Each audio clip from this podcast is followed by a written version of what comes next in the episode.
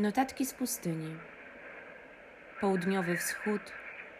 17 listopada 2020 roku.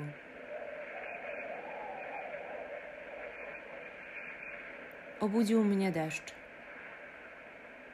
Poranek był chłodny i ponury, chociaż niebo na wschodzie przez chwilę rozpromieniło się różem i ciepłym odcieniem pomarańczy. O szóstej odmówiliśmy jutrznie, a potem pojechaliśmy do Karmelu. Na miejsce przybyliśmy dosyć wcześnie, bo msza zaczynała się dopiero o 7.30. Po powrocie do domu zaparzyłam mocną kawę i zabrałam się do odpisywania na listy.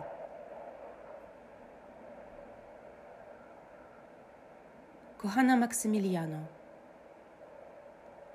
Cieszę się, mogąc pisać pierwszy list z tego miejsca właśnie do ciebie.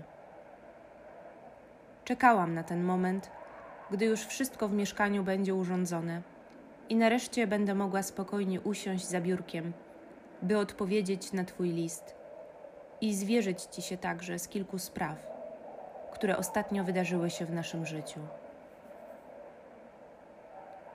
Odkąd się tu przeprowadziliśmy, Dwa razy doświadczyłam czegoś na kształt pioruna, który uderza w ciebie niespodziewanie z wielką mocą, porażając strachem, dojmującą pustką i uczuciem bezbrzeżnej samotności i bezsensu. Trwa to tylko przez moment. Gdyby trwało chociaż odrobinę dłużej, nie wiem, jakbym to wytrzymała. To trochę tak, jakbyś przestawała istnieć dla samej siebie i dla świata.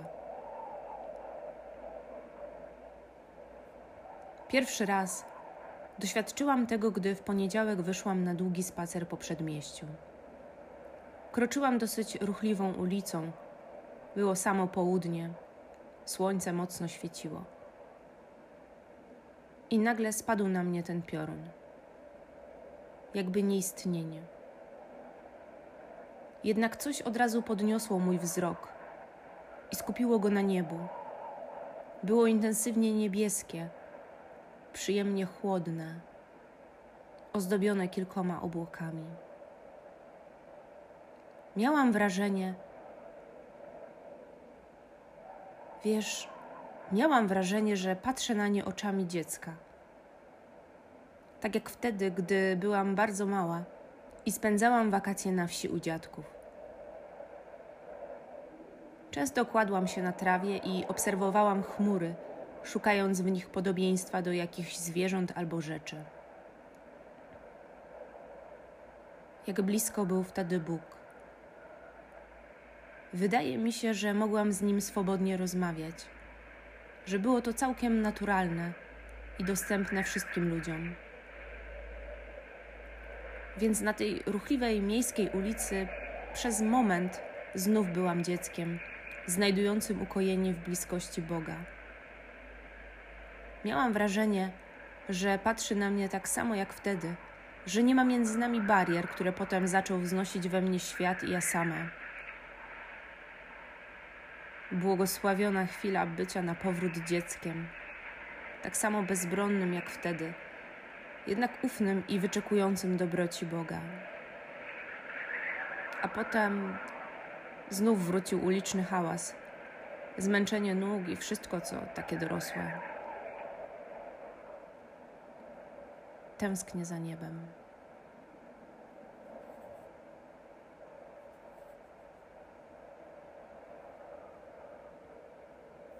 Kochana Maksymiliano, Wyobrażasz sobie, jak bardzo lubię ten moment, gdy każdego ranka wchodzimy do środka karmelitańskiej kaplicy?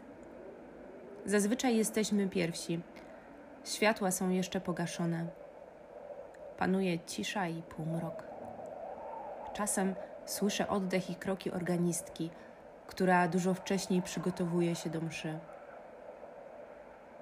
Siadamy w pierwszej ławce. Radek otwiera pismo i czyta, ja wzrokiem szukam po kątach mojego Chrystusa. I tak ostatnio znalazłam jego obecność w delikatnym powiewie zasłon, przy kratach w chórze zakonnym. Siostrzyczki otworzyły okna, by przewietrzyć, Wiatr wpadał do środka i z radością unosił jasnokremowy materiał. Innym razem znakiem jego obecności był ulewny deszcz, który cudownie współbrzmiał z długim milczeniem po komunii.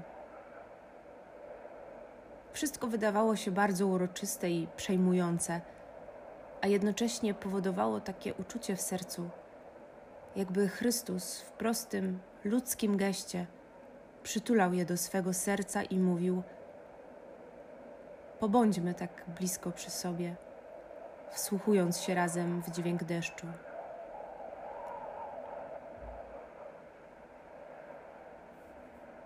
Czy to mądre, Maksiu?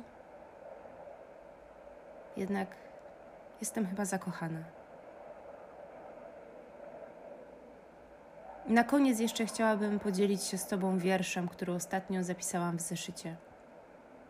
Przyjmij go proszę z siostrzaną wyrozumiałością, ponieważ mój brak doświadczenia w pisaniu poezji jest aż nader widoczny. Żegnam Cię czule, kreśląc znak krzyża na Twoim jasnym czole.